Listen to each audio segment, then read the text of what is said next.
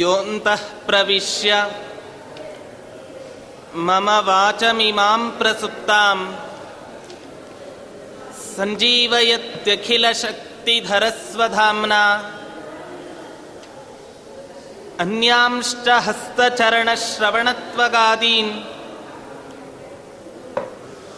प्राणान्नमो भगवते पुरुषाय तुभ्यम् ತಪೋವಿದ್ಯಾ ವಿರಕ್ತ್ಯಾದಿ. ಕಲ್ಯಾಣ ಗುಣಶಾಲಿನಃ ವಿಶ್ವೇಶತೀರ್ಥ ಶ್ರೀಪಾದಾನ್ ವಂದೇ ವಿದ್ಯಾ ಗುರುನ್ ಮಮ.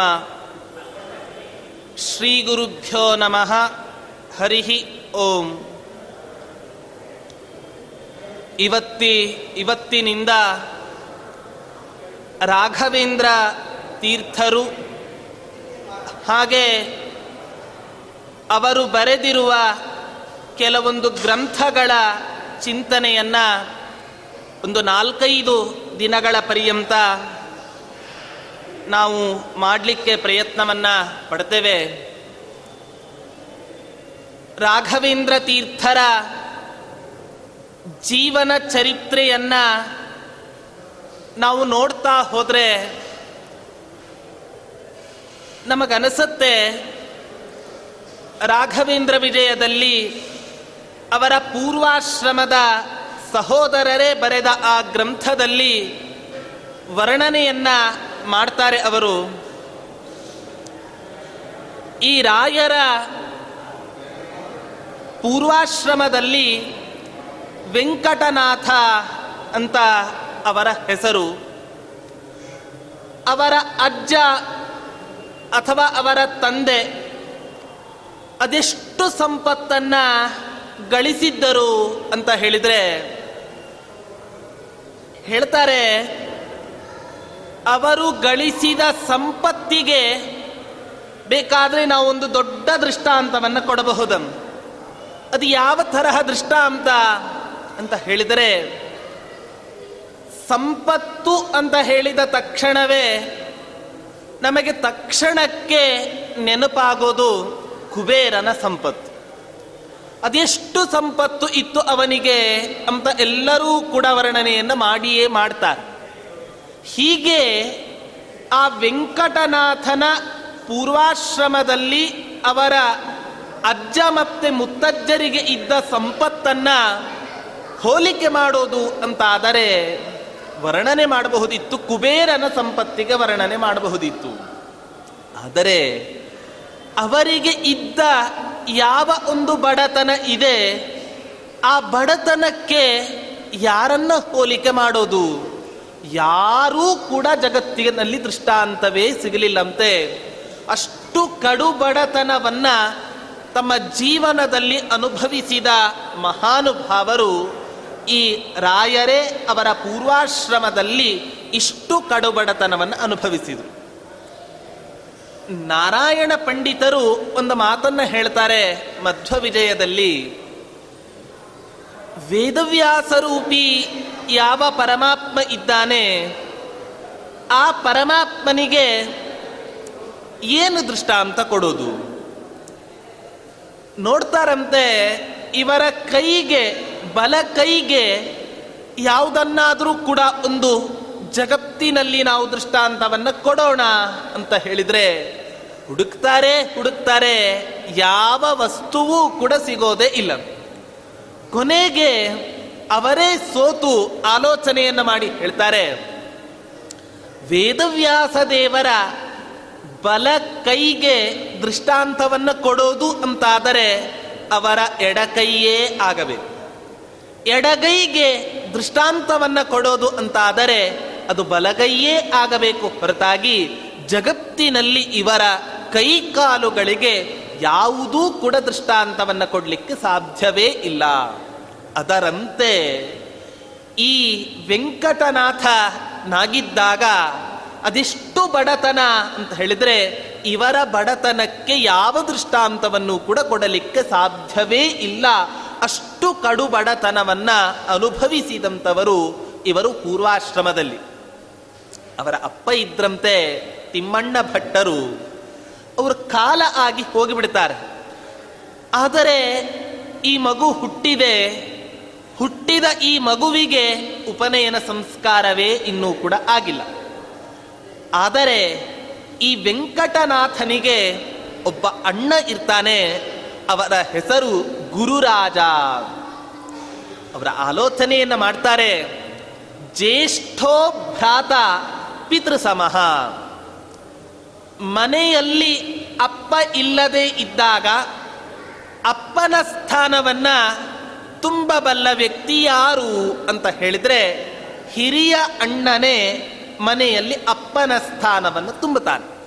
ಅದರಂತೆ ಈ ವೆಂಕಟನಾಥನಿಗೆ ವಯಸ್ಸಾಗಿದೆ. ಉಪನಯನ ಸಂಸ್ಕಾರವನ್ನು ಮಾಡಬೇಕು ಅಂತ ತಿಳಿದು ಅವರ ಯಾವ ಒಬ್ಬ ಹಿರಿಯ ಸಹೋದರ ಇದ್ದರೂ ಅವರು ಈ ವೆಂಕಟನಾಥನಿಗೆ ಉಪನಯನ ಸಂಸ್ಕಾರವನ್ನು ಮಾಡ್ತಾರೆ. ಶಾಸ್ತ್ರ ಹೇಳುತ್ತೆ. ಹೇಳ್ತಾ ಇದ್ದಾರೆ ಇಲ್ಲಿ ಋತೌವ ಸಂತೆ ಅನುಜಂ ಅಷ್ಟಹಾಯನಂ ಅಂತ ಹೇಳ್ತಾ ಇದ್ದಾರೆ. ಯಾಕೆ ಉಪನಯನ ಸಂಸ್ಕಾರವನ್ನು ಮಾಡಿದರು? ಪಾಂಡಿತ್ಯದಲ್ಲಿ ತಮ್ಮ ತಂದೆಗೆ ಸಮಾನನಾಗಿ ಮಾಡಬೇಕು ಅಂತ ಆ ಗುರುರಾಜರಿಗೆ ಆಸೆ ಇತ್ತು. ಹಿರಿಯ ಸಹೋದರ, ನಾನಂತೂ ವಿದ್ವಾಂಸನಾಗಲಿಲ್ಲ.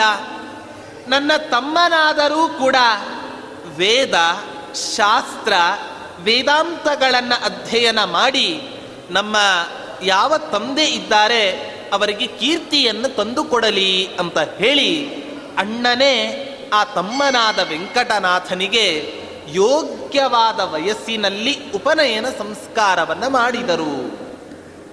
ನೋಡಿ, ಉಪನಯನ ಸಂಸ್ಕಾರ ಅಂತ ಹೇಳಿದ ತಕ್ಷಣವೇ ಶಾಸ್ತ್ರ ಹೇಳತ್ತೆ, ಒಂದು ಹುಟ್ಟಿದ ಗರ್ಭಾಷ್ಟಮದಿಂದ ಎಂಟನೇ ವಯಸ್ಸಿಗೆ ಅಥವಾ ಗರ್ಭಾಷ್ಟಮದಿಂದ ಮಗುವಿಗೆ ಯಾವಾಗ ಏಳನೇ ವಯಸ್ಸಾಗಿರುತ್ತೋ ಆ ಒಂದು ಉತ್ತಮವಾದ ವಯಸ್ಸಿನಲ್ಲಿ ಮಕ್ಕಳಿಗೆ ಉಪನಯನ ಸಂಸ್ಕಾರವನ್ನು ಮಾಡಬೇಕು. ಆಚಾರ್ಯರು ಹೇಳ್ತಾರೆ, ಅಪ್ಪಿ ತಪ್ಪಿ ಆ ಏಳು ಅಥವಾ ಎಂಟು ಅತೀ ಹೆಚ್ಚು ಅಂತ ಹೇಳಿದರೆ ಹನ್ನೆರಡರ ತರಕವೂ ಕೂಡ ಶಾಸ್ತ್ರದಲ್ಲಿ ಪರ್ಮಿಷನ್ನನ್ನು ಕೊಟ್ಟಿದ್ದಾರೆ, ಅವಕಾಶವನ್ನು ಕೊಟ್ಟಿದ್ದಾರೆ. ಹನ್ನೆರಡು ಆದರೂ ಕೂಡ ಯಾರು ಆ ಮಗನಿಗೆ ಉಪನಯನ ಸಂಸ್ಕಾರವನ್ನು ಮಾಡೋದಿಲ್ಲವೋ, ಆ ಮಗ ಯಾವ ವೈದಿಕ ಸಂಸ್ಕಾರಗಳಿಗೂ ಕೂಡ ಯೋಗ್ಯನೇ ಆಗೋದಿಲ್ಲ. ಅವನನ್ನು ಆಚಾರ್ಯರು ಹೇಳ್ತಾರೆ, ವ್ರಾಪ್ತ್ಯ ಅನ್ನುವಂತಹ ಒಂದು ಹೆಸರಿನಿಂದ ಅವನನ್ನು ಕರೀತಾರೆ ಯಾವ ವಟುವಿಗೆ ಯೋಗ್ಯ ವಯಸ್ಸಿನಲ್ಲಿ ಉಪನಯನ ಸಂಸ್ಕಾರ ಆಗೋದಿಲ್ಲವೋ ಅವನನ್ನ ವ್ರಾಪ್ತ್ಯ ವ್ರಾಪ್ತ್ಯ ಅಂತ ಕರೀತಾರೆ. ಏನಾಯಿತು ಅಂದರೆ ಯಾವ ವೈದಿಕ ಸಂಸ್ಕಾರಗಳಿಗೂ ಕೂಡ ಅವನು ಯೋಗ್ಯನಾಗೋದಿಲ್ಲ ಆದ್ದರಿಂದ ಅವನೊಬ್ಬ ಅಯೋಗ್ಯನಾಗ್ತಾನೆ. ಆದ್ದರಿಂದ ಉಚಿತ ವಯಸ್ಸಿನಲ್ಲಿ ಆ ವೆಂಕಟನಾಥನಿಗೆ ಉಪನಯನ ಸಂಸ್ಕಾರವನ್ನು ಮಾಡಬೇಕು ಅಂತ ತಿಳಿದು ಆ ಅಣ್ಣನಾದ ಗುರುರಾಜರು ಉಪನಯನ ಸಂಸ್ಕಾರವನ್ನ ಮಾಡ್ತಾರಂತೆ. ಮಾಡಿದ ಮೇಲೆ ಶಾಸ್ತ್ರ ಹೇಳುತ್ತೆ, ಯಾಕೆ ಈ ಉಪನಯನ ಸಂಸ್ಕಾರವನ್ನು ಮಾಡಬೇಕು? ಅಂತ ಹೇಳಿದ್ರೆ, ಉಪನಯನ ಆಗೋ ತನಕವೂ ಕೂಡ ಆ ಮಗು ತಾಯಿ ಎಂಜಲನ್ನು ತಿನ್ನತ್ತೆ, ತಾಯಿ ಕೊಟ್ಟ ಕೈ ತುತ್ತನ್ನು ತಿನ್ನತ್ತೆ, ತಾಯಿಯೇ ಸ್ನಾನವನ್ನು ಮಾಡಿಸ್ತಾ ಇರ್ತಾಳೆ. ಹಾಗಾದ್ರೆ ಉಪನಯನ ಯಾಕೆ ಮಾಡಬೇಕು? ಅಂತ ಹೇಳಿದ್ರೆ ತನ್ನ ಕೆಲಸವನ್ನ ತಾನೇ ಮಾಡಿಕೊಳ್ಳೋದಕ್ಕೋಸ್ಕರ ಅವನಿಗೊಂದು ಜವಾಬ್ದಾರಿ ಬೇಕು. ಆ ಜವಾಬ್ದಾರಿಯೇ ಈ ಉಪನಯನ ಸಂಸ್ಕಾರ. ಯಾವಾಗ ಈ ಉಪನಯನ ಸಂಸ್ಕಾರವನ್ನ ಮಾಡ್ತಾರೋ ಮಾಡಿದ ಮರುದಿನದಿಂದಲೇ ಅವ ತಾನೇ ಸ್ನಾನ ಮಾಡಬೇಕು. ತಾನೇ ತನ್ನ ಅಗ್ನಿ ಕಾರ್ಯಕ್ಕೋಸ್ಕರ ಸಮಿತ್ತನ್ನ ತೆಗೆದುಕೊಂಡು ಬರಬೇಕು. ಅಮ್ಮ ಊಟ ಮಾಡಿಸ್ಲಿಕ್ಕಿಲ್ಲ, ತಾನೇ ಊಟವನ್ನು ಮಾಡಬೇಕು. ಹೀಗೆ ಪ್ರತಿಯೊಂದು ಕೆಲಸವನ್ನೂ ಕೂಡ ತನಗೆ ಸಂಬಂಧಪಟ್ಟ ಯಾವ ಕೆಲಸ ಇದೆ, ಅವನೇ ಜವಾಬ್ದಾರಿಯಿಂದ ಮಾಡಬೇಕು ಅನ್ನೋದನ್ನ ತಿಳಿಸೋದಕ್ಕೋಸ್ಕರ ಶಾಸ್ತ್ರದಲ್ಲಿ ಉಪನಯನ ಸಂಸ್ಕಾರವನ್ನ ಮಾಡಲಿಕ್ಕೆ ಹೇಳಿದ್ದಾರೆ. ಅದರಂತೆ ಈ ವೆಂಕಟನಾಥನಿಗೆ ಉಪನಯನ ಸಂಸ್ಕಾರವನ್ನ ಮಾಡಿದ ಮೇಲೆ ಅವನು ಗುರುಕುಲಕ್ಕೆ ಅಧ್ಯಯನಕ್ಕೋಸ್ಕರ ಅಂತ ಹೋಗ್ತಾನೆ. ಇದು ಹೇಗಾಯಿತು ಅಂತ ಹೇಳಿದ್ರೆ ಗ್ರಂಥಕಾರರು ಹೇಳ್ತಾ ಇದ್ದಾರೆ, ಭಗವಂತ ಕೃಷ್ಣ ಪರಮಾತ್ಮನಾಗಿ ಭೂಮಿಯಲ್ಲಿ ಅವತಾರವನ್ನ ಮಾಡಿದ. ಕೃಷ್ಣ ಪರಮಾತ್ಮನಾಗಿ ಭೂಮಿಯಲ್ಲಿ ಅವತಾರವನ್ನ ಮಾಡಿದರೂ ಕೂಡ ಅವ ಏನು ಮಾಡಿದ? ಸಾಂದೀಪಿನಿ ಮಹರ್ಷಿಗಳ ಹತ್ತಿರ ಗುರುಕುಲಕ್ಕೋಸ್ಕರ ಅದ್, ಗುರುಕುಲದಲ್ಲಿ ಅಧ್ಯಯನವನ್ನು ಮಾಡೋದಕ್ಕೋಸ್ಕರ ಹೋದ. ಹೇಗೋ, ಸ್ವಯಂ ತಾನೇ ಭಗವಂತನಾದರೂ ಕೂಡ ಆಚಾರ್ಯರು ಹೇಳ್ತಾರೆ, ಮರ್ತ್ಯಾವತಾರ ಸ್ವಿಹ ಮರ್ತ್ಯ ಶಿಕ್ಷಣಂ. ಸ್ವತಃ ಭಗವಂತನೇ ಮನುಷ್ಯನಾಗಿ ಅವತಾರವನ್ನು ಮಾಡಿದಾಗ ಮನುಷ್ಯರಂತೆಯೇ ವರ್ತಿಸಬೇಕು ಅನ್ನೋ ನಿಯಮ ಇರೋದ್ರಿಂದ ಆ ಪರಮಾತ್ಮ ಯಾವ ರೀತಿ ಸಾಂದೀಪಿನಿ ಮಹರ್ಷಿಗಳ ಹತ್ತಿರ ಗುರುಕುಲಕ್ಕೆ ಅಧ್ಯಯನವನ್ನ ಮಾಡೋದಕ್ಕೋಸ್ಕರ ಹೋದನೋ, ಅದರಂತೆ ಈ ವೆಂಕಟನಾಥನು ಕೂಡ ಸ್ವಯಂ ಎಲ್ಲ ಬಲ್ಲವನಾದರೂ ಕೂಡ ಆ ಶಿಕ್ಷಣ ಕೊಡೋದಕ್ಕೋಸ್ಕರ, ಗುರುಕುಲದ ಅಧ್ಯಯನಕ್ಕೋಸ್ಕರ ಅಂತ ಹೋಗ್ತಾನಂತೆ. ಹೇಳ್ತಾ ಇದ್ದಾರೆ ಅಸಾವಗೃಹಾದಪಿ ಕಾವ್ಯಮಗ್ರಿಮಂ ಮಹೀಸುರೋ ನಧ್ಯಯನೇ ವಯಸ್ಸಮೈ ಈ ವೆಂಕಟನಾಥ ಒಂದೇ ಒಂದು ದಿನ ಓದುತ್ತಾ ಇರಲಿಲ್ಲ. ಅದು ಯಾವುದು ಅಂದರೆ, ಅನಧ್ಯಯನ ಬರುವ ಯಾವ ಪಾಡ್ಯದ ತಿಥಿ ಇದೆ, ಆ ತಿಥಿಯಂದು ಮಾತ್ರ ಅವ ಓದ್ತಾ ಇರಲಿಲ್ಲಂತೆ ವೆಂಕಟನಾಥ. ಆ ದಿನವನ್ನ ಬಿಟ್ಟು ಹಗಲು ರಾತ್ರಿ ಅನ್ನದೇ ಆ ವೆಂಕಟನಾಥ ಗುರುಕುಲದಲ್ಲಿ ಅಧ್ಯಯನವನ್ನ ಮಾಡ್ತಾ ಇದ್ದ. ಶಾಸ್ತ್ರ ಹೇಳುತ್ತೆ ಪಾಡ್ಯ ತಿಥಿ ಎಂದು ಯಾತಕ್ಕೋಸ್ಕರ ಶಾಸ್ತ್ರ ಗ್ರಂಥಗಳ ಅವಲೋಕನವನ್ನ ಮಾಡಬಾರದು ಅಂತ ಹೇಳಿದ್ರೆ, ಯಾರು ಪಾಡ್ಯದ ತಿಥಿ ಎಂದು ಶಾಸ್ತ್ರ ಗ್ರಂಥಗಳನ್ನು ಅಧ್ಯಯನ ಮಾಡ್ತಾರೋ, ಅವ ಜೀವನದಲ್ಲಿ ಸೋಮಾರಿ ಆಗ್ತಾನೆ. ಅದಕ್ಕೋಸ್ಕರ ಹಿಂದೆ ವೇದಾಂತ ಗುರುಕುಲಗಳಲ್ಲಿ ಅಷ್ಟಮಿ ತಿಥಿಯಂದು ಅಥವಾ ಪಾಡ್ಯದ ತಿಥಿಯಂದು ಯಾರೂ ಕೂಡ ಅಧ್ಯಯನವನ್ನು ಮಾಡ್ತಾ ಇರಲಿಲ್ಲ. ಹೇಳ್ತಾರೆ, ಚತುರ್ದಶಿ ತಿಥಿಯಂದು ಪಾಠವನ್ನು ಮಾಡೋದಿಲ್ಲ. ಶಾಸ್ತ್ರ ಹೇಳುತ್ತೆ, ಶಿಷ್ಯಂ ಹಂತಿ ಚತುರ್ದಶಿ ಅಂತ ಹೇಳುತ್ತೆ. ಚತುರ್ದಶಿ ತಿಥಿಯಂದು ಏನಾದರೂ ಕೂಡ ಗುರುಗಳ ಮೂಲಕ ಶಿಷ್ಯ ಪಾಠವನ್ನು ಕೇಳಿದ ಅಂತ ಹೇಳಿದರೆ ಶಿಷ್ಯ ಬೇಗ ಮರಣವನ್ನು ಹೊಂತಾನೆ ಆದ್ದರಿಂದ ಅಷ್ಟಮಿ ತಿಥಿ, ಚತುರ್ದಶಿ ತಿಥಿ, ಅಮಾವಾಸ್ಯ ಅಥವಾ ಹುಣ್ಣಿಮೆ ಪಾಡ್ಯ. ಇಂಥ ಸಂದರ್ಭಗಳಲ್ಲಿ ಶಾಸ್ತ್ರ ಗ್ರಂಥಗಳನ್ನು ಅಧ್ಯಯನ ಮಾಡುವುದು ಕಡಿಮೆ ಮಾಡಬೇಕು, ಓದಲೇಬಾರದು ಅಂತ ಶಾಸ್ತ್ರಕಾರರು ಹೇಳ್ತಾರೆ. ಅದರಂತೆ ಈ ವೆಂಕಟನಾಥನು ಕೂಡ ಗುರುಕುಲದಲ್ಲಿ ಇದ್ದಾಗ ಪಾಡ್ಯ ಒಂದು ತಿಥಿಯನ್ನು ಬಿಟ್ಟು ಉಳಿದ ಎಲ್ಲ ತಿಥಿಗಳಲ್ಲಿಯೂ ಕೂಡ ಈ ವೆಂಕಟನಾಥ ಶ್ರದ್ಧೆಯಿಂದ ಅಧ್ಯಯನವನ್ನು ಮಾಡ್ತಾ ಇದ್ದ. ಹೇಳ್ತಾ ಇದ್ದಾರೆ, ಹೇಗ್ ಅಧ್ಯಯನವನ್ನ ಮಾಡ್ತಾ ಇದ್ದ ಈ ವೆಂಕಟನಾಥ ಅಂತ ಹೇಳಿದ್ರೆ, ಶಾಬ್ದಂ ಭಾಷ್ಯಂ. ಮುಂದೆ ಗ್ರಂಥಕಾರರು ಹೇಳ್ತಾರೆ, ಗುರುಕುಲದಲ್ಲಿ ಅಧ್ಯಯನವನ್ನ ಮುಗಿಸಿದ ನಂತರ ಅವರ ಕುಲಗುರುಗಳಾದಂತಹ ಕುಂಭಕೋಣ ಪಟ್ಟಣದಲ್ಲಿ ನೆಲೆಸಿದ ಯಾವ ಸುಧೀಂದ್ರ ತೀರ್ಥರಿದ್ದಾರೆ, ಆ ಸುಧೀಂದ್ರ ತೀರ್ಥರ ಹತ್ತಿರ ಅಧ್ಯಯನಕ್ಕೋಸ್ಕರ ಅಂತ ಮುಂದೆ ಹೋಗ್ತಾನೆ. ಅದಕ್ಕಿಂತಲೂ ಮುಂಚೆನೆ ಪ್ರತಿಯೊಬ್ಬ ಪುರುಷ ತನ್ನ ಜೀವನದಲ್ಲಿ ಬದುಕಿದ್ದಾಗ ಏನನ್ನು ಅಪೇಕ್ಷೆ ಪಡ್ತಾನೆ, ಏನು ಮಾಡ್ಕೋಬೇಕು ಅಂತ ಹೇಳಿದ್ರೆ ವಿವಾಹ ಸಂಸ್ಕಾರವನ್ನು ಮಾಡ್ಕೋಬೇಕು ಅಂತ ಹೇಳಿ. ಯಾರೇ ಪುರುಷನಾಗಲಿ ಆ ಪುರುಷ ಯಾವಾಗ ಪೂರ್ಣನಾಗ್ತಾನೆ ಅಂತ ಹೇಳಿದರೆ ಕಲಿಯುಗದಲ್ಲಿ ಬ್ರಹ್ಮ ಸನ್ಯಾಸಕ್ಕೂ ನಿಷೇಧ ಇದೆ, ಬ್ರಹ್ಮಚರ್ಯಕ್ಕೂ ನಿಷೇಧ ಇದೆ. ಆದ್ದರಿಂದ ಪ್ರತಿಯೊಬ್ಬ ಪುರುಷ ಪ್ರಯತ್ನ ಪೂರ್ವಕವಾಗಿ ಆದರೂ ಕೂಡ ವಿವಾಹ ಸಂಸ್ಕಾರವನ್ನು ಮಾಡ್ಕೋಬೇಕು. ಶಾಸ್ತ್ರ ಹೇಳತ್ತೆ, ಯಾಕೆ ಈ ವಿವಾಹ ಸಂಸ್ಕಾರ ಅಂತ ಹೇಳಿದ್ರೆ ಪರಿಪೂರ್ಣ ವ್ಯಕ್ತಿ ಯಾವಾಗ ಆಗ್ತಾನೆ ಅಂತ ಹೇಳಿದ್ರೆ ವಿವಾಹ ಸಂಸ್ಕಾರ ಆದಾಗ ಮಾತ್ರ. ನೋಡಿ, ಪೂರ್ವ ಷೋಡಶ ಸಂಸ್ಕಾರ, ಉತ್ತರ ಷೋಡಶ ಸಂಸ್ಕಾರ ಅಂತ ಹೇಳಿ ಪ್ರತಿಯೊಬ್ಬ ಪುರುಷನಿಗೆ ಮೂವತ್ತೆರಡು ಸಂಸ್ಕಾರಗಳನ್ನು ವಿಧಾನ ಮಾಡಿ. ಆ ಪೂರ್ವ ಷೋಡಶ ಸಂಸ್ಕಾರಗಳಲ್ಲಿ ಕೊನೆಯದಾದ ಸಂಸ್ಕಾರವೇ ಈ ವಿವಾಹ ಸಂಸ್ಕಾರ. ಆದ್ದರಿಂದ ಈ ವಿವಾಹ ಸಂಸ್ಕಾರವನ್ನ ಮಾಡಿ ಉಪನಿಷತ್ತು ಹೇಳತ್ತೆ, ಪ್ರಜಾತಂತು ಮಾವ್ಯವಚ್ಛೇತ್ಸೀಹಿ. ಗುರುಕುಲದಲ್ಲಿ ಅಧ್ಯಯನವನ್ನ ಮಾಡಿ ಹೊರಟ ಮೇಲೆ ಗುರುಗಳು ಉಪದೇಶವನ್ನು ಕೊಡ್ತಾರಂತೆ. ಏನೋ ಸನ್ಯಾಸಿ ಆಗಿ ಹೋಗಿ ಅಥವಾ ಏನೋ ಬ್ರಹ್ಮಚಾರಿ ಆಗ್ತೇನೆ ಅಂತ ಹೋಗಿ ನಿನ್ನ ತಂದೆಯ ಸಂತಾನವನ್ನ ನಿಸ್ಸಂತಾನ ಮಾಡಬೇಡ.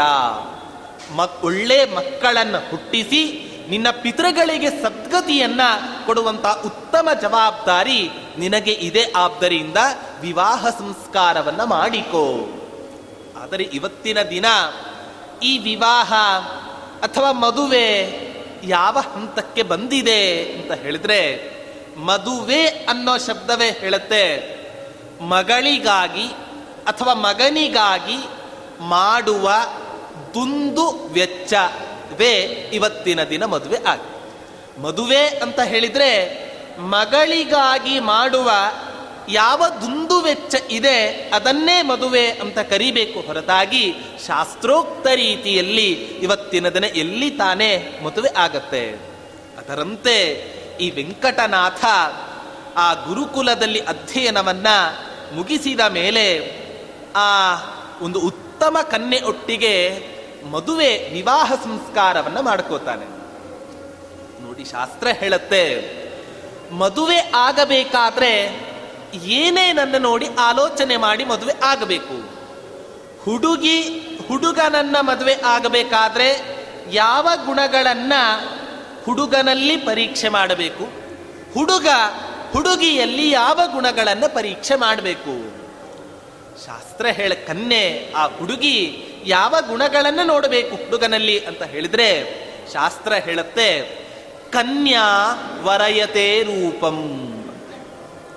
ಮದುವೆ ಆಗುವ ಹುಡುಗಿ ಹುಡುಗನಲ್ಲಿ ಯಾವ ಗುಣಗಳನ್ನು ಅಪೇಕ್ಷೆ ಪಡ್ತಾಳೆ ಅಂತ ಹೇಳಿದ್ರೆ, ಹುಡುಗ ಸುಂದರನಾಗಿದ್ರೆ ಸಾಕು, ಅವನ ಹತ್ತಿರ ಹಣ ಇದೆನೋ, ಅವರ ಅಪ್ಪ ಅಮ್ಮ ಯಾರು, ಯಾವ ಕುಲಗೋತ್ರಗಳನ್ನೂ ಕೂಡ ಮದುವೆ ಆಗುವ ಹುಡುಗಿ ಆಲೋಚನೆಯನ್ನ ಮಾಡೋದಿಲ್ಲ.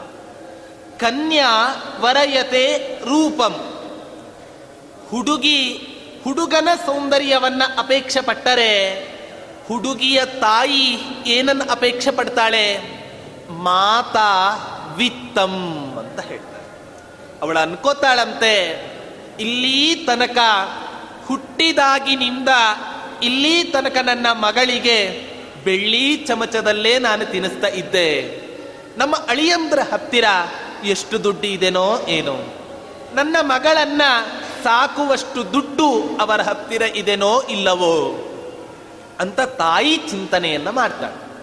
ಮಾತಾ ವಿತ್ತಂ ಪಿತಾ ಶ್ರುತಂ. ಅಪ್ಪ ಏನು ಆಲೋಚನೆ ಮಾಡ್ತಾನೆ ಅಂತ ಹೇಳಿದ್ರೆ ಹೇಳತ್ತೆ, ಅಪ್ಪ ಹುಡುಗನ ಸೌಂದರ್ಯವನ್ನ ನೋಡಲ್ಲ. ಹುಡುಗಿಯ ಆ ಹುಡುಗನ ಹತ್ರ ಎಷ್ಟು ಹಣ ಇದೆ ಅಂತ ನೋಡೋದಿಲ್ಲ. ಏನ್ ನೋಡ್ತಾನೆ?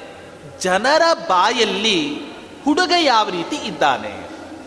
ಹುಡುಗನ ನಡತೆ, ಹುಡುಗನ ಗುಣ ಹೇಗಿದೆ ಅನ್ನೋದನ್ನ ಮಾತ್ರ ಪರೀಕ್ಷೆ ಮಾಡ್ತಾನಂತೆ ಹುಡುಗಿಯ ತಂದೆ. ಕನ್ಯಾ ವರಯತೆ ರೂಪಂ, ಮಾತಾ ವಿತ್ತಂ, ಪಿತಾ ಶ್ರುತಂ. ಇನ್ನು ಬಂಧು ಬಾಂಧವರೆಲ್ಲ ಏನನ್ನು ಅಪೇಕ್ಷೆ ಪಡ್ತಾರೆ ಅಂತ ಹೇಳಿದ್ರೆ, ಬಾಂಧವ ಕುಲಮಿಚ್ಛಂತಿ. ಬಂಧುಗಳೆಲ್ಲ ಏನನ್ನು ಅಪೇಕ್ಷೆ ಪಡ್ತಾರೆ ಅಂತ ಹೇಳಿದ್ರೆ, ಹುಡುಗನ ಕುಲ, ಗೋತ್ರ ಚೆನ್ನಾಗಿದ್ರೆ ಸಾಕು, ನಾವು ಅವನಿಗೆ ಮದುವೆಯನ್ನು ಮಾಡಿಕೊಡ್ತೇವೆ ಅಂತ ಹೇಳ್ತಾರೆ. ಹಾಗಾದ್ರೆ ಒಬ್ಬೊಬ್ಬರು ಒಂದೊಂದನ್ನು ಅಪೇಕ್ಷೆ ಪಟ್ಟರೆ ಮದುವೆಗೆ ಬರೋ ಜನ ಎಲ್ಲ ಏನನ್ನು ಅಪೇಕ್ಷೆ ಪಡ್ತಾರೆ? ಮೃಷ್ಟಾನ್ನ ಮಿತರೆ ಜನ ಹುಡುಗ ಹೆಂಗಿದ್ರೇನು? ಹುಡುಗನ ಹತ್ರ ಹಣ ಇದ್ರೆ ಏನು, ಬಿಟ್ರೆ ಏನು? ಹುಡುಗ ಯಾವ ಗೋತ್ರದಲ್ಲಿ ಹುಟ್ಟಿದ್ರೇನು? ನಮಗಂತೂ ಮದುವೆಯ ದಿನ ಮೃಷ್ಟಾನ್ನ ಊಟ ಹಾಕಿದ್ರೆ ಸಾಕು, ಮದುವೆ ಚೆನ್ನಾಗಾಯ್ತು ಅಂತ ನಾವೆಲ್ಲ ಹೇಳ್ತೇವೆ. ಹೀಗೆ ಹುಡುಗಿಯ ಮನೆಯ ಕಡೆ ಅವರು ಹುಡುಗನಲ್ಲಿ ಇಂಥ ಗುಣಗಳನ್ನು ಅಪೇಕ್ಷೆ ಪಡೋದಾದರೆ ಹುಡುಗನ ಮನೆ ಅವರು ಹುಡುಗಿಯಲ್ಲಿ ಯಾವ್ಯಾವ ಗುಣಗಳನ್ನು ಅಪೇಕ್ಷೆ ಪಡಬೇಕು? ಇಬ್ಬರಿಗೂ ಸಮಾನ. ಅದಕ್ಕೆ ಶಾಸ್ತ್ರ ಹೇಳ್ತು, ಪಂಚಲಕಾರಾಂ ಭಾರ್ಯಾಂ ಪುರುಷ ಪುಣ್ಯಾಧಿಕೋ ಲಭತೆ. ಐದು ಲಕಾರ ಉಳ್ಳ ಕನ್ಯೆಯನ್ನ ಜಗತ್ತಿನಲ್ಲಿ ಒಬ್ಬ ಪುಣ್ಯವಂತ ಪುರುಷನೇ ಪಡೀತಾನೆ ಹೊರತಾಗಿ ಪಾಮರರು ಯಾರೂ ಕೂಡ ಪಡಿಲಿಕ್ಕೆ ಸಾಧ್ಯವೇ ಇಲ್ಲ. ಶಾಸ್ತ್ರ ಹೇಳುತ್ತೆ, ಸಂಸಾರ ಯಾವ ರೀತಿ ಇರಬೇಕು ಅಂತ ಹೇಳಿದರೆ ಅರವತ್ತ ಮೂರು ಸಂಖ್ಯೆಯಂತೆ ಸಂಸಾರ ಇರಬೇಕು. ಯಾಕೆ? ಆರು, ಮೂರು ಎದರು ಬದರಾಗಿರತ್ತೆ. ಹೊರತು ಮೂವತ್ತಾರು ಸಂಖ್ಯೆ ಆಗಬಾರ್ದು. ಯಾಕೆ? ಮೂರು ಈ ಕಡೆ ಮುಖ, ಆರು ಈ ಕಡೆ ಮುಖ. ಹೆಂಡತಿ ಒಂದು ಮುಖ, ಗಂಡತಿ ಆ ಗಂಡ ಒಂದು ಕಡೆ ಮುಖ ಮಾಡಿದ ಅಂತಾದರೆ ಜೀವನದಲ್ಲಿ ಸಂಸಾರವನ್ನು ನಡೆಸಲಿಕ್ಕಾಗತ್ತಾ ಸಾಧ್ಯವೇ ಇಲ್ಲ. ಅದಕ್ಕೆ ಶಾಸ್ತ್ರದಲ್ಲಿ ಹೇಳಿದ್ರು, ಪಂಚಲಕಾರಾಂ ಭಾರ್ಯಾಂ ಪುರುಷ ಪುಣ್ಯಾಧಿಕೋ ಲಭತೆ. ಐದು ಲಕಾರ ಉಳ್ಳ ಕನ್ಯೆಯನ್ನ ಪುಣ್ಯವಂತ ಪುರುಷನೇ ಪಡಿತಾನೆ. ಯಾವುದದು ಐದು ಲಕಾರ? ಅನುಕೂಲಾಂ ಅಂತ ಶಾಸ್ತ್ರ ಹೇಳಿ. ಗಂಡ ಮಾಡುವ ಪ್ರತಿಯೊಂದು ಧಾರ್ಮಿಕ ಕಾರ್ಯದಲ್ಲಿಯೂ ಕೂಡ ಹೆಂಡತಿ ಅನುಕೂಲಳಾಗಿರಬೇಕು. ಗಂಡ ಏನೋ ಮಾಡ್ತಾನೆ, ಹೆಂಡತಿ ತನಗೆ ಸಂಬಂಧ ಇಲ್ಲದೆ ಇರೋ ರೀತಿ ಇದ್ಲು ಅಂತ ಹೇಳಿದ್ರೆ, ಅವಳನ್ನ ಹೆಂಡತಿ ಅಂತ ಕರೀತಾಳ, ಅಥವಾ ಇವನನ್ನ ಗಂಡ. ಒಬ್ಬ ಬ್ರಾಹ್ಮಣ ಇದ್ದಂತೆ ನೋಡಿ, ಮನೆಯಲ್ಲಿ ಹೆಂಡತಿ ಅನುಕೂಲಳಾಗಿ ಇಲ್ಲದೆ ಹೋದರೆ ಗಂಡನ ಪರಿಸ್ಥಿತಿ ಯಾವ ರೀತಿ ಆಗತ್ತೆ ಅನ್ನೋದಕ್ಕೆ ಒಂದು ದೃಷ್ಟಾಂತ. ಒಬ್ಬ ಬ್ರಾಹ್ಮಣ ಇದ್ದಂತೆ. ಅವನಿಗೊಂದು ಹವ್ಯಾಸ ಇತ್ತು. ಅದೇನು ಹವ್ಯಾಸ ಅಂದರೆ ಪ್ರತಿನಿತ್ಯ ಅವ ಅಗ್ಗಿಷ್ಟಿಕೆಯಲ್ಲೇ ಊಟ ಮಾಡುವಂತಹ ಹವ್ಯಾಸವನ್ನು ಇಟ್ಟುಕೊಂಡಿದ್ದ. ಈಗಿನ ಕಾಲದಂತೆ ಗ್ಯಾಸ್ ಆಗಲಿ ಅನೇಕ ರೀತಿಯಿಂದ ಅವನು ಊಟವನ್ನು ಮಾಡ್ತಾ ಇರಲಿಲ್ಲ. ಅವ ಏನು ಮಾಡ್ತಾನೆ ಅಂತ ಹೇಳಿದ್ರೆ ಮದುವೆ ಆಗ್ತಾನೆ.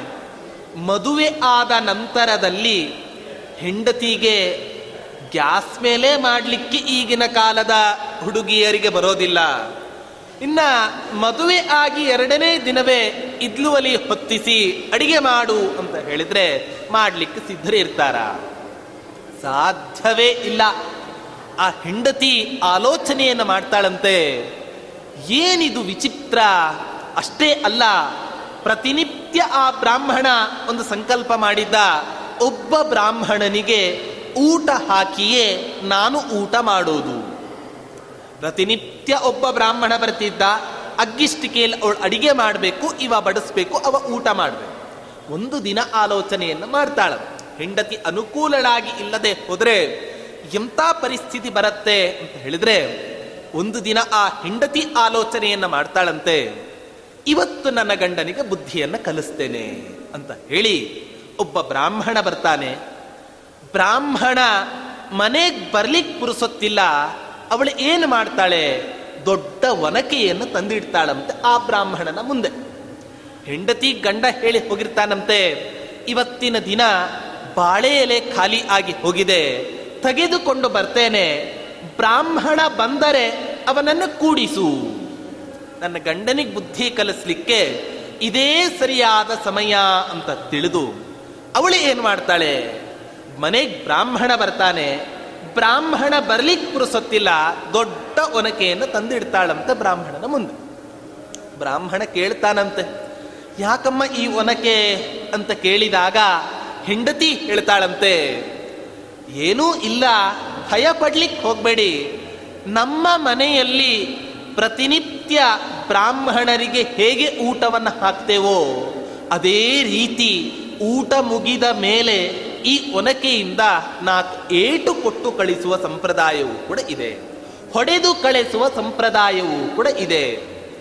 ಬ್ರಾಹ್ಮಣ ಅನ್ಕೋತಾನಂತೆ, ನೀನೂ ಬೇಡ, ನಿನ್ನ ಒನಕೆಯೂ ಬೇಡ, ನಿನ್ನ ಮನೆ ಊಟವೂ ಬೇಡ ಅಂತ ಹೇಳಿ ಆ ಬ್ರಾಹ್ಮಣ ಹೊರಡ್ಲಿಕ್ಕೆ ಆರಂಭ ಮಾಡ್ತಾನೆ. ಅಷ್ಟೊತ್ತಿಗೆ ಎಲೆ ತರ್ಲಿಕ್ಕೆ ಹೋದ ಬ್ರಾಹ್ಮಣ ಮನೆಗೆ ವಾಪಸ್ ಬರ್ತಾನೆ. ಹೆಂಡತಿಯನ್ನು ಕೇಳ್ತಾನೆ, ಬ್ರಾಹ್ಮಣ ಎಲ್ಲಿ? ಅಯ್ಯೋ, ಆ ಬ್ರಾಹ್ಮಣನ ನೋಡಿ ಎಷ್ಟು ಸುಳ್ಳು ಹೇಳ್ತಾಳೆ ಅಂತ ಹೇಳಿದ್ರೆ, ಈ ಒನಕೆಯನ್ನ ತಂದಿಟ್ಟೆ, ಆ ಒನಕೆಯನ್ನು ಕೇಳಿದ. ಆಗ ನಾನು ಅವನಿಗೆ ಹೇಳಿದೆ, ನನ್ನ ಗಂಡ ನನ್ನ ಮೇಲಿನ ಪ್ರೀತಿಯಿಂದ ಈ ಒನಕೆಯನ್ನು ತಂದು ಕೊಟ್ಟಿದ್ದಾನೆ ನಾನು ಕೊಡೋದಿಲ್ಲ ಅಂತ ಹೇಳಿದೆ, ಅದಕ್ಕೋಸ್ಕರ ಅವ ಸಿಟ್ಟಿಗೆದ್ದು ಓಡಿ ಹೋದ. ಅಯ್ಯೋ, ಮಹಾತಾಯಿ ಇಂಥ ನೂರು ಒನಕೆಯನ್ನ ನಾನು ನಿನಗೆ ತಂದು ಕೊಡ್ತಿದ್ದೆ ಅಂತ ಹೇಳಿ ಆ ಬ್ರಾಹ್ಮಣ ಏನು ಮಾಡ್ತಾನೆ ಅಂದ್ರೆ ಒನಕೆಯನ್ನು ಹಿಡಿದುಕೊಂಡು ಆ ಬ್ರಾಹ್ಮಣನ ಹಿಂದೆ ಓಡೋಡಿ ಹೋಗ್ತಾನೆ. ಆ ಬ್ರಾಹ್ಮಣ ಅನ್ಕೊಂಡಂತೆ, ಇವನ ಹೆಂಡತಿಯೇ ವಾಸಿ, ಯಾಕೆ? ಕೇವಲ ಒನಕೆಯನ್ನ ಮಾತ್ರ ತಂದಿಟ್ಲು, ಇವ ಒನಕೆ ಸಮೇತ ನನಗೆ ಹೊಡಿಲಿಕ್ಕೆ ಬರ್ತಿದ್ದಾನೆ ಅಂತ ತಿಳಿದು ಅವತ್ತಿನಿಂದ ಆರಂಭ ಮಾಡಿ ಆ ಬ್ರಾಹ್ಮಣನ ಮನೆಯ ಹತ್ರ ನೆರಳನ್ನೂ ಕೂಡ ಹಾಕಲಿಲ್ಲಂತೆ ಆ ಬ್ರಾಹ್ಮಣ. ಆದ್ದರಿಂದ ಮದುವೆ ಮಾಡಿಕೊಳ್ಳುವ ಹೆಣ್ಣು, ಗಂಡ ಮಾಡುವ ಧಾರ್ಮಿಕ ಕಾರ್ಯಗಳಿಗೆ ಅನುಕೂಲಳಾಗಿ ಇಲ್ಲದೆ ಹೋದರೆ ಎಂತೆಂಥ ಅನರ್ಥಗಳಾಗತ್ತೆ ಅನ್ನೋದಕ್ಕೆ ಈ ಕಥೆ ನಮಗೆ ದೊಡ್ಡ ದೃಷ್ಟಾಂತವಾಗಿ ನಿಲ್ಲತ್ತೆ. ಹೀಗೆ ಅನುಕೂಲ. ವಿಮಲಾಂಗಿ. ಪರಿಶುದ್ಧವಾದ ಕನ್ನೆ ಕುಲಜಾಂ. ಉತ್ತಮ ಕುಲದಲ್ಲಿ ಹುಟ್ಟಿರ್ಬೇಕಂತೆ ಆ ಕನ್ನೆ ಕುಶಲಾಂ. ಹೇಳತ್ತೆ, ಶಾಸ್ತ್ರ ಹೇಳತ್ತೆ. ಪಾಪ ಗಂಡ ಬೆಳಿಗ್ಗೆ ಏಳು ಗಂಟೆಗೆ ಈ ಸಾಫ್ಟ್ವೇರ್ಗೆ ಹೋದ್ರೆ ವಾಪಸ್ ಬರೋದು ರಾತ್ರಿ ಹತ್ತು ಗಂಟೆಗೆ. ಹೋಗಬೇಕಾದ್ರೂ ಮುಖ ಸಿಂಡರ್ಸ್ಕೊಳ್ಳೋದು. ಬಂದ ಮೇಲಾದರೂ ಕೂಡ ಗಂಡನ ಯೋಗಕ್ಷೇಮವನ್ನು ವಿಚಾರಿಸ್ಕೊಳ್ತಾಳ. ವಿಚಾರಿಸಿಕೊಳ್ಳದೆ ಹೋದರೆ ಅವಳನ್ನು ಕನ್ನೆ ಹೆಂಡತಿ ಅಂತ ಕರೀತಾಳ. ಕುಶಲ, ಗಂಡನ ಯೋಗಕ್ಷೇಮವನ್ನ ಯಾರು ವಿಚಾರಿಸಿಕೊಳ್ಳುತ್ತಾಳೋ? ಅನುಕೂಲಾಂ, ವಿಮಲಾಂಗೀಂ, ಕುಲಜಾಂ, ಕುಶಲಾಂ, ಸುಶೀಲ ಸಂಪನ್ನ. ಒಳ್ಳೆ ಶೀಲ ಸಂಪನ್ನಳಾದ ಕನ್ನೆ ಅವನಿಗೆ ಸಿಗಬೇಕು. ಇಂತಹ ಐದು ಲಕಾರಗಳಿಂದ ಕೂಡಿದ ಕನ್ಯೆ ಅವನಿಗೆ ಜಗತ್ತಿನಲ್ಲಿ ಸಿಗಬೇಕು ಅಂತಾದರೆ ಅವನೊಬ್ಬ ಪುಣ್ಯವಂತ ಪುರುಷನೇ ಆಗಿರಬೇಕಷ್ಟೇ. ಹೊರತು ಉತ್ತಮರ ಪಾಮರರಿಗೆ ಅಂಥ ಕನ್ಯೆ ಸಿಗಲಿಕ್ಕೆ ಸಾಧ್ಯವೇ ಇಲ್ಲ. ವೆಂಕಟನಾಥನಿಗೆ ಆ ಕನ್ಯೆ ಎಲ್ಲ ಲಕಾರ, ಐದು ಲಕಾರಗಳಿಂದಲೂ ಕೂಡ ಕೂಡಿದಂತಹ ಒಂದು ಉತ್ತಮ ಕನ್ಯೆ ಆಗಿದ್ದಾಳೆ. ಆ ಕನ್ಯೆಗೂ ಕೂಡ ಇವರು ವೆಂಕಟನಾಥ. ಆ ರೂಪ, ವಿದ್ಯೆ ಎಲ್ಲರ ಬಾಯಲ್ಲೂ ಕೂಡ ತುಂಬ ಒಳ್ಳೆ ಹೆಸರಿದೆ. ಒಳ್ಳೆ ಕುಲವೂ ಕೂಡ ಆಗಿದೆ. ಆದ್ದರಿಂದ ಇಬ್ಬರ ಆ ನಾ ಜಾತಕ ತುಂಬ ಹೊಂದಿಕೊಂಡಿದೆ. ಆದ್ದರಿಂದ ವಿವಾಹ ಸಂಸ್ಕಾರವನ್ನು ಮಾಡ್ಕೋತಾರಂತೆ ಆ ವೆಂಕಟನಾಥರು. ಸಂಸ್ಕಾ ಸಂಸ್ಕಾರವನ್ನ ಮಾಡಿಕೊಂಡ ಮೇಲೆ ಆ ವೆಂಕಟನಾಥ ದಂಪತಿಗಳು ಪೂರ್ವಾಶ್ರಮದಲ್ಲಿ ಆ ಚೋಲ ದೇಶಕ್ಕೆ ಅವರು ಪ್ರಯಾಣವನ್ನು ಬೆಳೆಸ್ತಾರಂತೆ ಆ ವೆಂಕಟನಾಥ್. ಹೇಗಿ, ಹೇಗಿತ್ತು ಆ ಚೋಲ ದೇಶ ಅನ್ನೋದನ್ನು ವರ್ಣನೆ ಮಾಡ್ತಾ ಇದ್ದಾರೆ. ಕಾವೇರಿ ನದಿ ಕಾವೇರಿ ನದಿ ತೀರದ ಹತ್ತಿರ ಈ ಚೋಲ ದೇಶ ಇದೆ. ಆ ಚೋಲ ದೇಶದಲ್ಲಿ ಪ್ರತಿಯೊಬ್ಬರ ಮನೆಯಲ್ಲಿಯೂ ಕೂಡ ಶಾಸ್ತ್ರವನ್ನು ಓದಿದಂತಹ ವಿದ್ವಾಂಸರು ಆ ಚೋಲ ದೇಶದಲ್ಲಿ ವಾಸವನ್ನು ಮಾಡಿಕೊಂಡಿದ್ರು. ಹೇಳ್ತಾರೆ ಗ್ರಾಮೇ ಗ್ರಾಮೇ ಧ್ಯಾಪಕ ಜಾತ ಮಾತ್ರ ಗೇಹೆ ಗೇಹೆ ಸರ್ವಶಾಸ್ತ್ರಾಗಮಾನ. ಪ್ರತಿಯೊಬ್ಬರ ಮನೆಯಲ್ಲಿಯೂ ಕೂಡ ಒಂದಲ್ಲ ಒಂದು ತಲೆ ಶಾಸ್ತ್ರವನ್ನು ಓದಿದಂತಹ ದೊಡ್ಡ ದೊಡ್ಡ ವಿದ್ವಾಂಸರೇ ಆ ಚೋಲ ದೇಶದಲ್ಲಿ ವಾಸವನ್ನು ಮಾಡಿಕೊಂಡು ಇದ್ರು. ಅಷ್ಟೇ ಅಲ್ಲ, ಅನೇಕ ರೀತಿಯಾಗಿ ವಿದ್ವಾಂಸರು ಶಾಸ್ತ್ರಗಳಲ್ಲಿ ಚರ್ಚೆಯನ್ನು ಮಾಡಿ ಜನರಿಗೆ ಸಂತೋಷವನ್ನು ಉಂಟು ಮಾಡ್ತಾ ಇದ್ರಂತೆ ಆ ಚೋಲ ದೇಶದ ಪಟ್ಟಣ. ಹೀಗೆ ಇದ್ದಾಗ ಆ ವೆಂಕಟನಾಥರ ಆಲೋಚನೆಯನ್ನು ಮಾಡ್ತಾರಂತೆ. ಇಷ್ಟೇ ಕಲತರೆ ಯಾವುದಕ್ಕೂ ಪ್ರಯೋಜನ ಬರೋದಿಲ್ಲ ಅಂತ ತಿಳಿದು ಆ ವೆಂಕಟನಾಥರು ಕುಂಭಕೋಣ ಪಟ್ಟಣ, ಇಡೀ ಭೂಮಂಡಲಕ್ಕೆ ಅಲಂಕಾರಪ್ರಾಯವಾಗಿ ಇರುವಂತಹದ್ದು ಆ ಕುಂಭಕೋಣ ಪಟ್ಟಣ. ಅಂಥ ಕುಂಭಕೋಣ ಪಟ್ಟಣದಲ್ಲಿ ಅವರ ಕುಲಗುರುಗಳಾದಂತಹ ಸುಧೀಂದ್ರ ತೀರ್ಥರು ವಾಸವನ್ನ ಮಾಡ್ತಾ ಇದ್ರು. ಅಂಥ ಸುಧೀಂದ್ರ ತೀರ್ಥರ ಹತ್ತಿರ ಹೆಚ್ಚಿನ ಶಾಸ್ತ್ರಾಧ್ಯಯನಕ್ಕೋಸ್ಕರ ಈ ವೆಂಕಟ ಓದ್ತಾರೆ. ಹೇಗೆ ಓದ್ತಾರೆ ಅನ್ನೋದನ್ನ ಹೇಳ್ತಾ ಇದ್ದಾರೆ. ಪ್ರತಿಯೊಬ್ಬನೂ ಕೂಡ ಆ ವೆಂಕಟನಾಥ ಯಾವ ರೀತಿಯಾಗಿ ಓದಿದನೋ ಅದೇ ಕ್ರಮದಲ್ಲಿ ಓದಿದರೆ ಇವತ್ತಿನಲ್ಲಿ ಇವತ್ತಿನ ದಿನ ಜಗತ್ತಿನಲ್ಲಿ ಒಬ್ಬ ಉತ್ತಮ ವಿದ್ವಾಂಸನಾಗ್ತಾನೆ. ಹೇಳ್ತಾ ಇದ್ದಾರೆ, ಶಾಬ್ದಂ ಭಾಷ್ಯಂ ಜಾಯದೇವೀಂಚ ಟೀಕಾಂ. ಸುಧೀಂದ್ರ ತೀರ್ಥರು ಈ ವೆಂಕಟನಾಥನ ಒಂದು ಪಾಂಡಿತ್ಯವನ್ನು ಕಂಡು ಎಂಥ ಆಶ್ಚರ್ಯವನ್ನು ಪಡ್ತಾರೆ ಅಂತ ಹೇಳಿದ್ರೆ, ದೊಡ್ಡ ವ್ಯಾಕರಣವನ್ನು ಓದಿದ ವಿದ್ವಾಂಸರೆಲ್ಲರೂ ಕೂಡ ನೆರೆದಿದ್ದಾರೆ.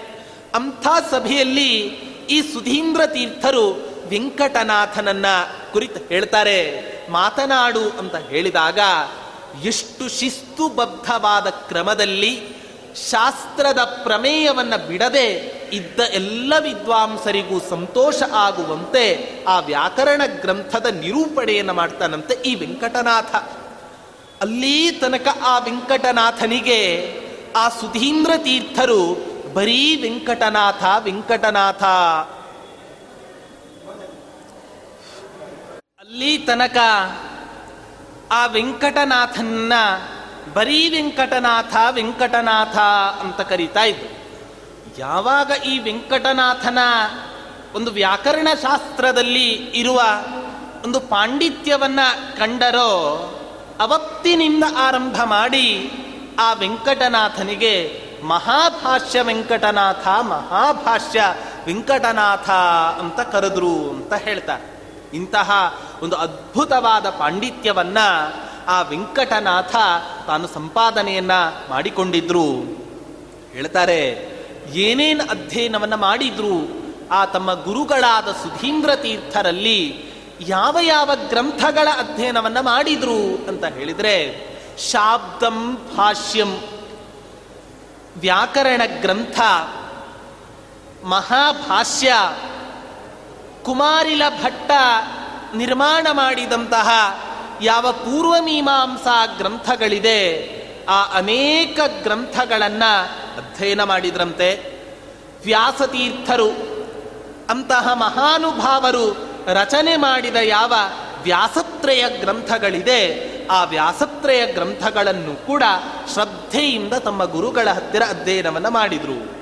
ಹೀಗೆ ಒಬ್ಬ ಸಾಧಕನಾಗಿ ತಾನು ಯಾವ ಯಾವ ವಿಷಯಗಳನ್ನು ತಿಳಿದುಕೋಬೇಕೋ ಎಲ್ಲ ಅಧ್ಯಯನವನ್ನು ಕೂಡ ತಮ್ಮ ಕುಲಗುರುಗಳಾದ ಆ ಸುಧೀಂದ್ರ ತೀರ್ಥರ ಹತ್ತಿರ ಆ ವೆಂಕಟನಾಥರ ಅಧ್ಯಯನವನ್ನು ಮಾಡ್ತಾ ಇದ್ರು. ಓದಿದ್ರು ಓದಿದ್ರು ಯಾವ ಯಾವ ಸಮಯದಲ್ಲಿ ಯಾವ್ಯಾವುದನ್ನು ಓದಬೇಕು ಅನ್ನೋದನ್ನ ಆ ವೆಂಕಟನಾಥರೇ ನಮಗೆ ಸಂದೇಶವನ್ನ ಕೊಟ್ಟಿದ್ದಾರೆ. ಹೇಳ್ತಾರೆ, ಬೆಳಿಗ್ಗೆ ಎದ್ದ ತಕ್ಷಣವೇ ಮೊದಲು ಅವರು ಏನು ಮಾಡ್ತಾ ಇದ್ರು? ಪ್ರಾತಸ್ನಾತ್ವ ಸಾಧು ವೇದಾಂತ ಭಾಷ್ಯಂ ಅಂತ ಹೇಳ್ತಾ ಇದ್ದರು. ಪ್ರತಿನಿತ್ಯ ಆ ವೆಂಕಟನಾಥ ಸ್ನಾನವನ್ನ ಮಾಡಿದ ತಕ್ಷಣವೇ ಏನು ಮಾಡ್ತಾ ಇದ್ರು ಅಂತ ಹೇಳಿದ್ರೆ ಮಧ್ವಾಚಾರ್ಯ ಗ್ರಂಥಗಳನ್ನು ಉಪನಿಷತ್ ಭಾಷ್ಯಗಳ ಅಧ್ಯಯನವನ್ನು ಮಾಡ್ತಾ ಇದ್ರಂತೆ ಆ ವೆಂಕಟನಾಥರು ಸ್ನಾನವನ್ನು ಮುಗಿಸಿ.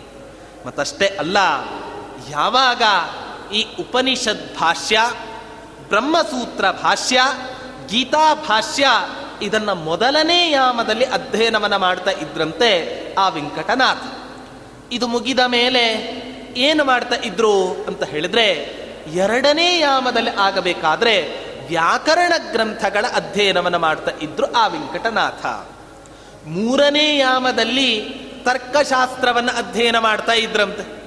ಹಾಗೆ ಪ್ರವಚನ ಇವೇ ಮೊದಲಾದ ಎಲ್ಲವನ್ನೂ ಕೂಡ ಮಾಡಿ ಆ ಇಡೀ ದಿನವನ್ನು ಸಾರ್ಥಕ ಮಾಡಿಕೊಳ್ತಾ ಇದ್ರಂತೆ ಆ ವೆಂಕಟನಾಥ.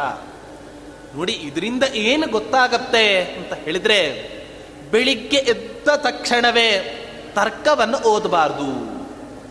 ರಾತ್ರಿ ಮಲಗಬೇಕಾದ್ರೂ ಕೂಡ ತರ್ಕವನ್ನು ಓದಬಾರ್ದು. ಏನು ಮಾಡಬೇಕು ಹಾಗಾದರೆ ಬೆಳಿಗ್ಗೆ ಎದ್ದ ತಕ್ಷಣವೇ ಆನಂದ ತೀರ್ಥ ಭಗವತ್ಪಾದರು ಯಾವ ಉಪನಿಷತ್ ಭಾಷ್ಯಗಳನ್ನು ರಚನೆ ಮಾಡಿದ್ದಾರೋ ಆ ಭಾಷ್ಯಗಳ ಅವಲೋಕನವನ್ನ ಮಾಡಿ ರಾತ್ರಿ ಮಲಗಬೇಕಾದ್ರೆ ತರ್ಕವನ್ನು ಮೊದಲಿಗೆ ಮೊದಲು ಮೊದಲ ಓದಲೇಬಾರದು.